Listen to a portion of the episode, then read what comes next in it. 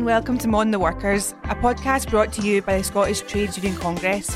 My name is Rachel Thompson. And I'm Karina Liptrot, and today we're with members from the Southside Strike Solidarity in Glasgow to talk about how the movement has grown with the overwhelming support from the public for striking workers. The Scottish Government has given us pay rises in the last few years, which are way underneath the rate of inflation. It means that the last pay offer that was imposed on us was 5%, which, when you look at the cost of living increases, amounts to about a 50% pay cut. That was a Scottish Government worker in Glasgow who's a member of PCS explaining why they were on strike for better terms and conditions. In the studio today with us today, we've got Leila Roxanne Hill, Tony Gallagher, and Ralph Drayton Harold. So, welcome to the studio. Um, Leila, would you like to start by telling us a bit about yourself and we'll just go along, everyone? Okay. Hello, thanks for having us here. Um, I'm Leila Roxanne Hill. I'm a member of the STUC General Council and also in the Black Workers Committee. Um, and I'm also a member of Southside Strike Solidarity, which is how I got to know Tony and Ralph. uh, I'm Tony. Uh, worked for Royal Mail. Worked there for 18 years. The first strike that we, we went on, um, there was only about what half a dozen ATs turned up, and the Solidarity group turned up. We didn't have a clue who they were, and they turned up and stood beside us. And we went over and we asked questions. Why he's standing here? Because it's never. I don't think we've had this happen before with any picket line that's been on. Um, and it turned out there was more of them than there was of us and they were organised. They turned up with coffees and rolls and um, asked us how we were doing and how things were going. And it made us realise that we needed to be organised and it gives you a cracking feeling. But it made us organised and we've now managed to get a senior rep and a deputy rep in our office and they're taking control of things that are going on in the office, just try to make sure everybody's doing the right thing. Sorry, our rabbit's done. Ralph. I noticed that. Hi, I'm Ralph. Uh, I've been a postman now for nearly 33 years and a member of the CWU all that time as well. Uh, I've been involved in other strike actions previously, uh, but just to reiterate what Tony said, this is the first time we've ever had a group of members of the public joining us and supporting us and actually bringing us together and uh, motivating us. And as Tony said, I think that's why we've now got a union rep and a deputy rep and why more people have been joining us on the picket line because of the Solidarity Group. Brilliant. Um, Leila, could you tell us a bit about how the Strike Solidarity Group began? So, Southside Strike Solidarity kind of formed from Glasgow Strike Solidarity, um, where it was a group of people, like, you know, union reps, people, community organisers, just activists who recognise that even though we have like more formal channels like trade unions, you know, and people become aware of strike action that's been undertaken through union communications or through the media, the public don't really know like what's happening and how can the public support if they want to support. So there was just an idea to get some people about, come up with an idea, like a strategy, I guess, a plan to to say how can we get the public involved. I think it's worked quite well on the south side because, or and by the south side, um, we need to be honest about that. That is kind of more localised, and it's Govanhill, Shawlands, Battlefield, Mount Florida. Um, although there is now a Paisley, Castlemilk. I wasn't trying to leave out Castlemilk. I wouldn't do that. But in terms of like who's who's like living nearby, and, and I think that's what's made it work. That people are in the hoods For those who have never been on a picket line, would you like to go into what actually happens at a picket line and the reasons why people may necessarily go on strike? The biggest thing was pay. Obviously, you know, there's a living crisis going on just now. Um, they, what we earn, or what, what I earn on Royal Mail, uh, up to a few years ago, I worked my day off to have a bit of disposable income. That's why I work the extra days and I work some overtime just so I have a bit of disposable income and I can put a bit of savings aside. Over the last three years, working that extra day and the extra hours is no longer disposable income. You're now it's now being used to pay for bills and everything else. So it's becoming a bit of a struggle. And the union's been engaged with Royal Mail for a, a long time now in regards to these new talks. They enforced a pay increase in April of two percent. Is that right? Two percent. They just put it. There was no discussions. There's always been discussions, and there's always been a bit of a balance there. The threats have always been there on both sides, but there's always been a balance there, and they do get to the right uh, decision between the union and the the employer. However, um, this new guy has come in. I, I've got my own opinion of what I think's happening, but I can only tell you what's on black and white. The the new guy who's come in is determined to make sure he pushes through all the changes. His argument is the, the letters are down. I know the letters are down. We've seen it. What we used to take out and what we take out now. The letters are down. However, we're a public service. That's our job. That's why it's in law. The Universal Service Obligation. You've probably heard it quite a lot. The USO, it's called. Um, we have to deliver six days a week to every address in Britain and it's roughly 32 million addresses or something like that that we've to deliver. All your rural areas, or your islands, all part of the same thing. This chap wants to come in and wants to basically take that away, and they want to restrict it. They want to basically create a gig economy. Um, there won't be a zero contracts. Basically, guys will be working with uh, bringing your own car in. So the the unions are fighting against that, and we were balloted in May. Is it? Was it May? I think it was May. Uh, do you know? I honestly can't remember. I'm, I'm, we'll go for May. I'm, I'm probably wrong. And then our first strike was in August. Uh, and the, the, the time it was about pay. That's the, the impression we got was about pay. But then straight after that, we got another ballot, and it was about terms and conditions, and we read through what they were actually doing. Basically, we ripped up our contracts. They've walked away from all the agreements that were made in 2019. Um, Royal Mail, they've just tore them, tore them all up. Uh, regardless, it was a plan for the future world stage. Um, and the lawyers are now involved in that one because they were signed contracts. These were agreements that were made in place, but they've just went, no, we're just going to do it this way. so that's why we're striking. Being on the picket line, somebody jump in here. Yeah. Don't give us a chance. I was going to like touch you, but no, don't, don't do that. You'll, you'll upset me. exactly. Picket line. I mean, you get to a point where the union feels that they can't negotiate any further because nobody's listening to them. The, the, the guys that talk, the management, are not listening, and then they have to go to the workers and say, "What do you want us to do?" And if nobody's listening to you, nobody's wanting to negotiate, then you then have to then withdraw your labour, and that's basically what picketing is. You've withdrawn your labour, you've gone out and strike, you're not getting paid for that, and the purpose of the picket line is just to let people see what's happening. And in case other people want to you know not too sure like agency workers or staff that are on zero term contracts want to go into work just to ask them politely you know think of the people that are working in there. Think of what they would do to you as well uh, and that's basically what it is just to bring awareness to the public. Uh, and I think the Solidarity Strike Group helped that as well. Because by law you're only really allowed six people on a picket line. Um, so anybody else There is only six people yes on the yes line. and that's correct we There do. is only six. but there are there are a lot of more people. I mean, Just one it's- one of the days we had forty nine people with us, and twenty five of those were just members of the public who were either part of the, strike group or had stopped on their way to work to show us some support. And as long as they stand to one side and they're not part of the picket line at all, uh, but it shows the, the support we have from the local community. It's a public demonstration of a dispute, but then people don't really know or understand the technicalities like behind it. Um, they don't know that like you know there's only six workers allowed, or that you need to put notification into the police station, you know, and even somebody who's a trade unionist doesn't doesn't know this. So I think also people like members of the public who don't know like what to do at a picket line, it can feel awkward, and we've spoken about that. That you know the first day that I turned up with a box of rolls, it was it was really intimidating. Um, and it was like, "What are you doing here?" And I'm like, "Well." What you want? what you want? I'm just like, how no? And so there is like that sort of you know, and you can sense it as well in some of the conversations, and sometimes people tend to like stick to like their little group. So what we would do is get people to meet like at a spot that most people are familiar with, um, familiarize themselves, and not like so much like give instructions on how to be in a picket line, but just say be friendly, like ask questions. You know, it's an opportunity for workers to share like concerns that they have about what's happening in the workplace, whatever's happening, and it's a nice opportunity sometimes just for people to like offload. Um, and just encourage people to tell their pals, you know, and if anybody was passing the picket line and they stopped and they were interested, which people tend to be, especially when they see like a group of people, like just random people standing there. And then when the music started coming, and then the soup and the barbecues and the, the skinning of foxes. Um, I must have missed that day. I mu- I must have missed that day.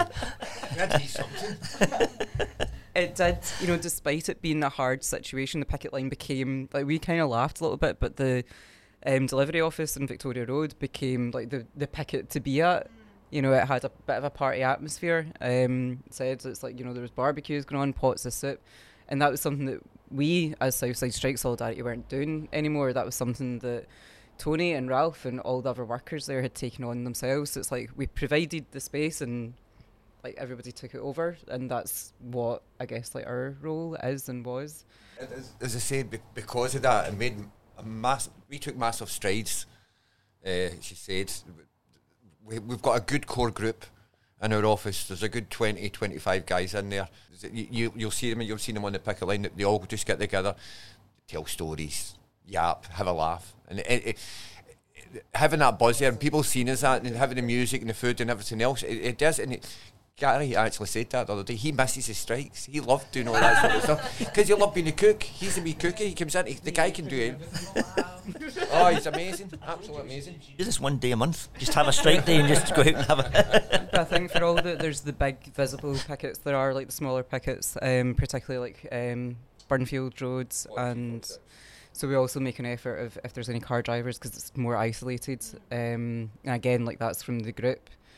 Find out if there's any car drivers that are willing to take people. Um, like Royal Mail workers can't go; they're not allowed to join another picket. So it's down to us, you know, as the group, as members of the public, um, to be able to do that. And I think yeah, there's been a couple of nice pictures of um, wee Arthur, um, his lonely little picket, and you know, but you know, I don't think that's the reason why people don't. but like people going and you know like children and stuff and it's like you know showing and we're sharing pictures and showing that there's like there's support for each picket even in one of the ones where um a rep has been suspended and you know there hasn't been maybe as many um workers going you know we've made sure that on those days like we're going up so whoever's still in royal mail and whoever's crossing that picket line can see that members of the public um, are still concerned and we're still like supporting, you know, irrespective of what they're doing to their members of staff. That's the biggest thing. The, the support we have got out there. It's, The EIS, Yep. Well, I was about to say that. Don't don't forget, it's not just the Solidarity group that have been supporting us, but other unions have joined us on the picket line. So the UCU, the EIS, Unite, Unison, the others, they've all joined us, and we've joined their lines as well to show that we're all in the same boat together. All these unions, they're all fighting for the same thing, and we're all supporting each other. Everybody's- Everybody's fighting for the exact same thing. You, Yeah. you hear the argument of his, the, every single group that we went to. As I said, you've done the EIS, RMT, Shelter. We've done Mm, Shelter Unite. as well. Yes, we went Unison, to Unite. shelter. you know, Um, we were at one of theirs, and they're, they're, they're fighting for the exact same thing. Pay. got calendar as well of mine when we went to shelter. Oh, aye. I thought, I thought we. I've the calendar. I was going to say, I thought we agreed not to talk about the calendar. Come on now. Did we? we have to touch the calendar. Who came up with the calendar idea? Well, it was actually it was one of the guys in the work had mentioned it to you as a joke. It was Pat, Pat Gallagher said that he goes he, he was cracking a joke and he said do calendar.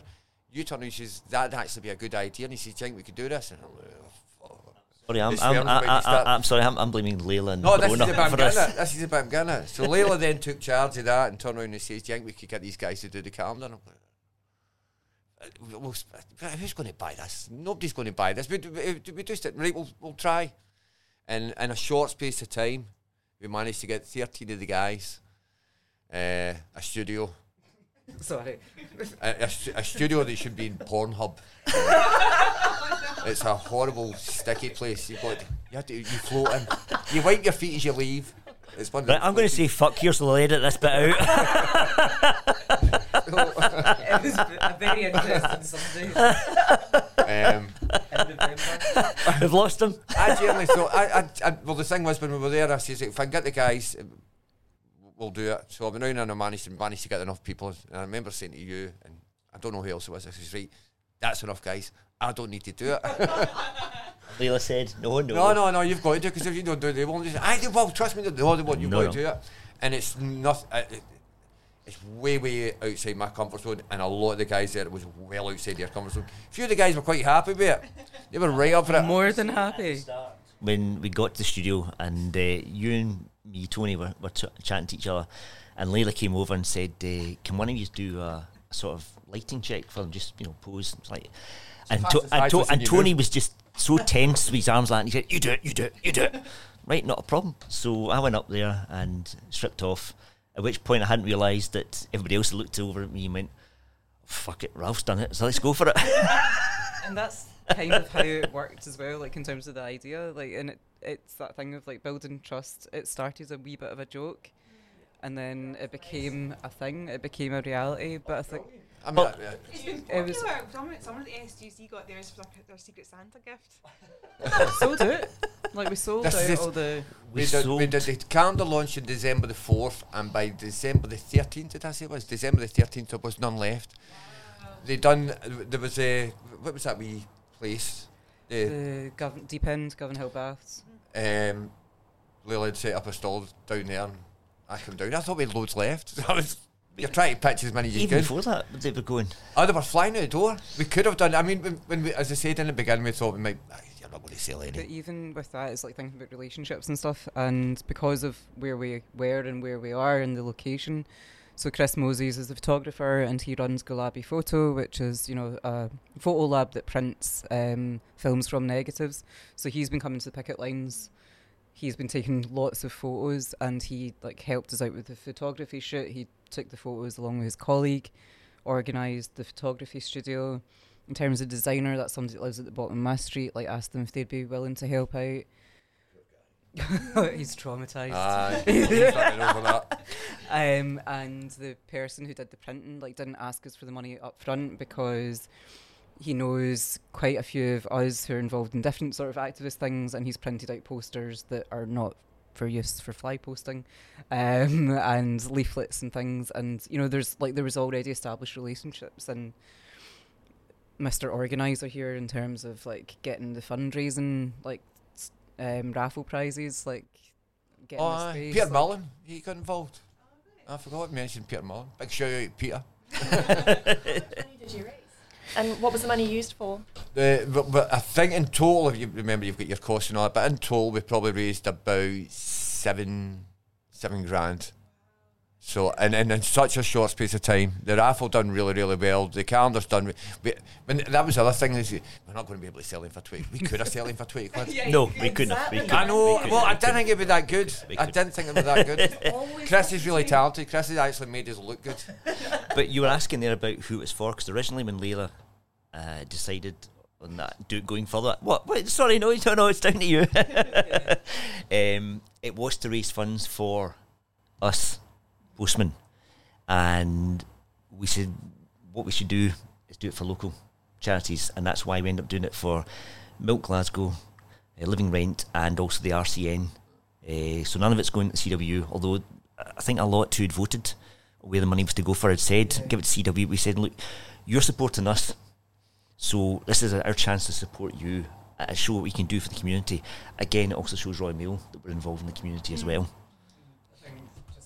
Re-emphasize that that um, all the participants like pushed back and just like all the all the posties pushed back and the money not coming to them that was to specifically go to other disputes. I think that thing like transformed like what's quite a hard thing to do, which is go out and strike and be on a picket line, freezing cold, and can just point out that the posties have a very very very early picket line. Very early. So we turn up just after six o'clock. In the mornings when it was minus nine, it was kind of hard. I, I remember that day, and I, I went to Fullerton Drive to just maybe get some interviews from the picket, and unfortunately, there was uh, a group there, and every single worker didn't want to go on camera because they were so afraid of the repercussions. yeah, so that's where Yeah. one of the reps is suspended. Yeah. So we can include a, a link to donate to these charities in the show notes if anyone would like to. So that's absolutely fine. Uh, would you like to give any advice for anyone listening how they can get involved either in starting their own solidarity group or how they can come to your your one? If, if there's a WhatsApp group or any Facebook groups or mailing lists. Uh, We don't have mailing lists, um, but you can find the Glasgow Strike Solidarity Group on Twitter. Um, that has a link which will take you to a Linktree, which will have more links, um, and you can find the Glasgow Strike Solidarity WhatsApp group on there. So that's where we communicate most information.